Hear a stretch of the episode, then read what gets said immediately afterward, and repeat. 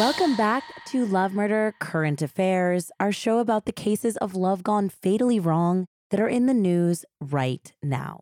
Today, we're focused on the tragic story of Kayla Kelley, a Texas woman from the Dallas area who disappeared a few weeks ago under suspicious circumstances. First, though, let's turn to a very quick update from a recent case. Ana Walshe is a real estate executive and mother who went missing from her home in Cohasset, Massachusetts, early in the morning of January 1st. Last week, her husband Brian Walshe was arrested, first for misleading police and second for the murder of his wife. He pleaded not guilty in both cases, but the initial evidence seems damning.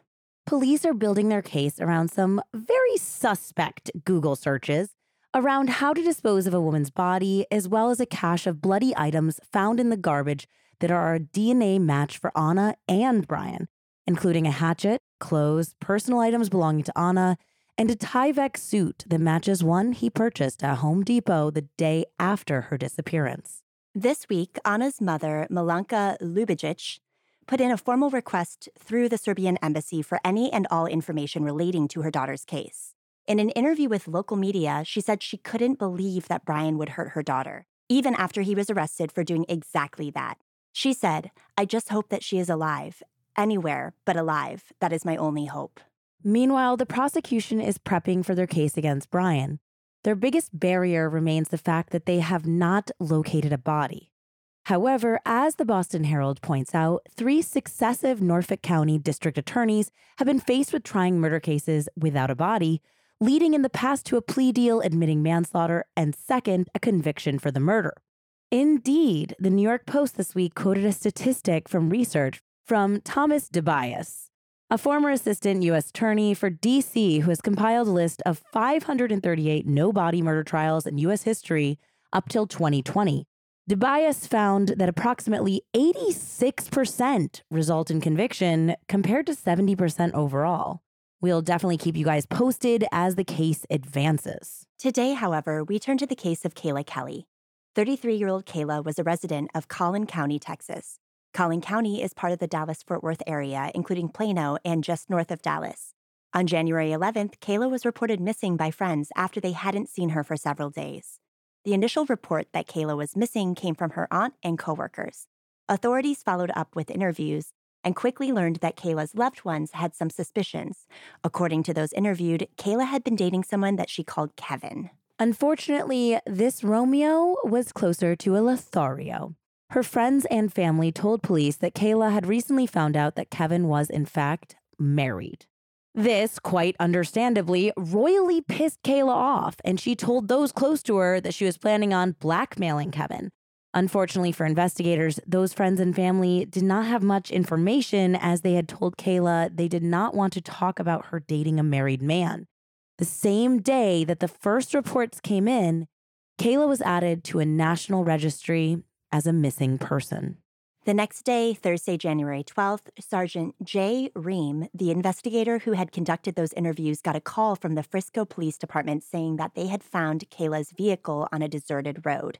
The car wasn't just abandoned, however, but, quote, burned beyond recognition. The police suggested that the incident was, quote, not consistent with a natural fire.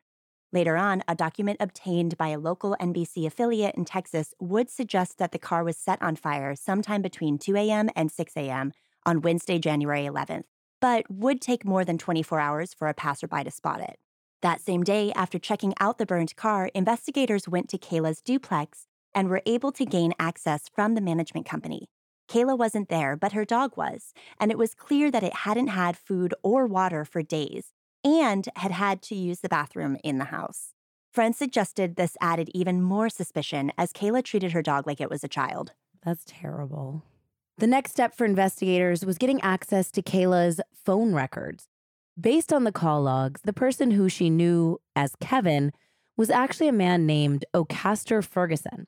A quick background check showed that Ferguson and his wife, yes, he really was married, had just recently reported their car, a 2004 Lexus, as stolen. Police were once again dispatched to Kayla's apartment complex where they found the missing Lexus, which contained gloves, duct tape, and a blanket. Those phone records also showed that Kayla had last used her phone on Tuesday the 10th, just before 7 p.m. The phone's last location had been in Dallas, near where Ferguson worked. This was enough for investigators, and on Friday, January 13th, Ferguson was picked up. In the subsequent interview, Ferguson said that he met Kayla online, where they started talking with Ferguson calling himself Kevin to hide his true identity. Eventually, they took the relationship offline and started dating in the summer of 2022. In a classic love murder red flag, Ferguson said they would only meet at Kayla's house or in hotels, but never his residence in Grand Prairie. Oh, yeah. Big red flag. Eventually, Ferguson said Kayla figured out his name and discovered that he was married. He showed Sergeant Ream his text conversations with Kayla, where she had said that she would tell his wife about their affair if he didn't answer.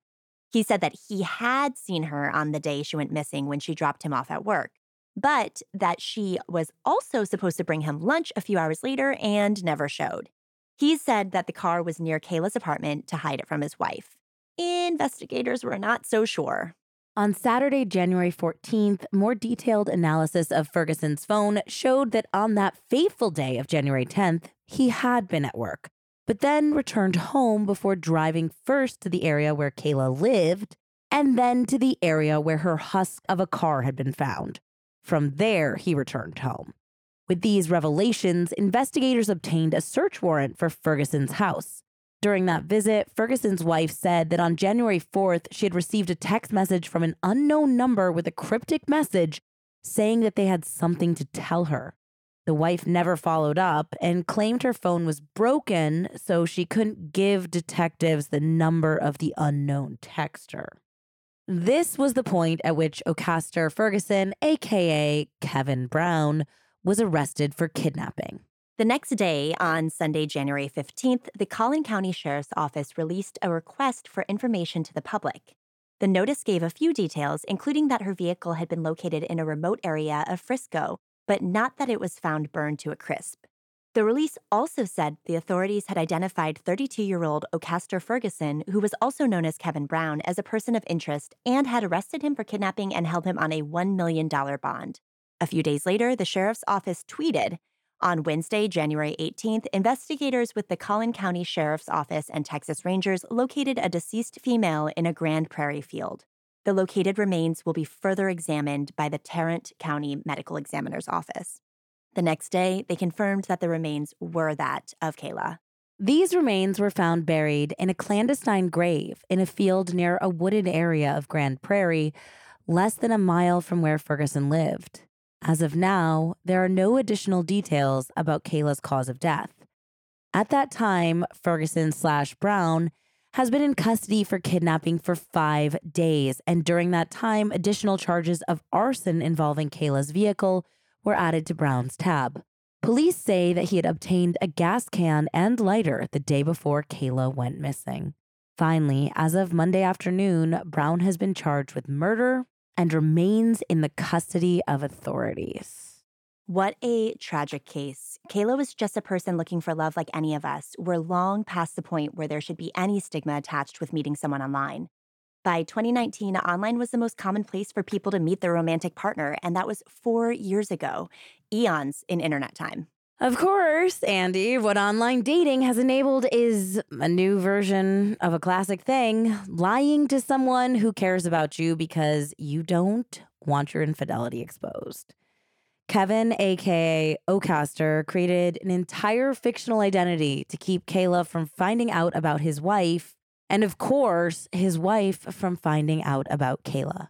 As soon as she threatened to expose the lies stacking up around him, Ocastor took the disgusting and cowardly step of committing a heinous act of violence just to keep the lie hidden. This story is far, far too common.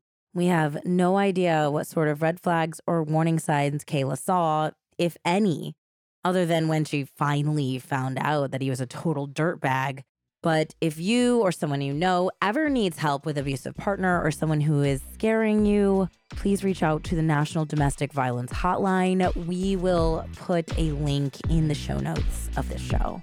Until next time, I'm Jessie Pray. And I'm Andie Cassette. And we're signing off for Love Murder Current Affairs.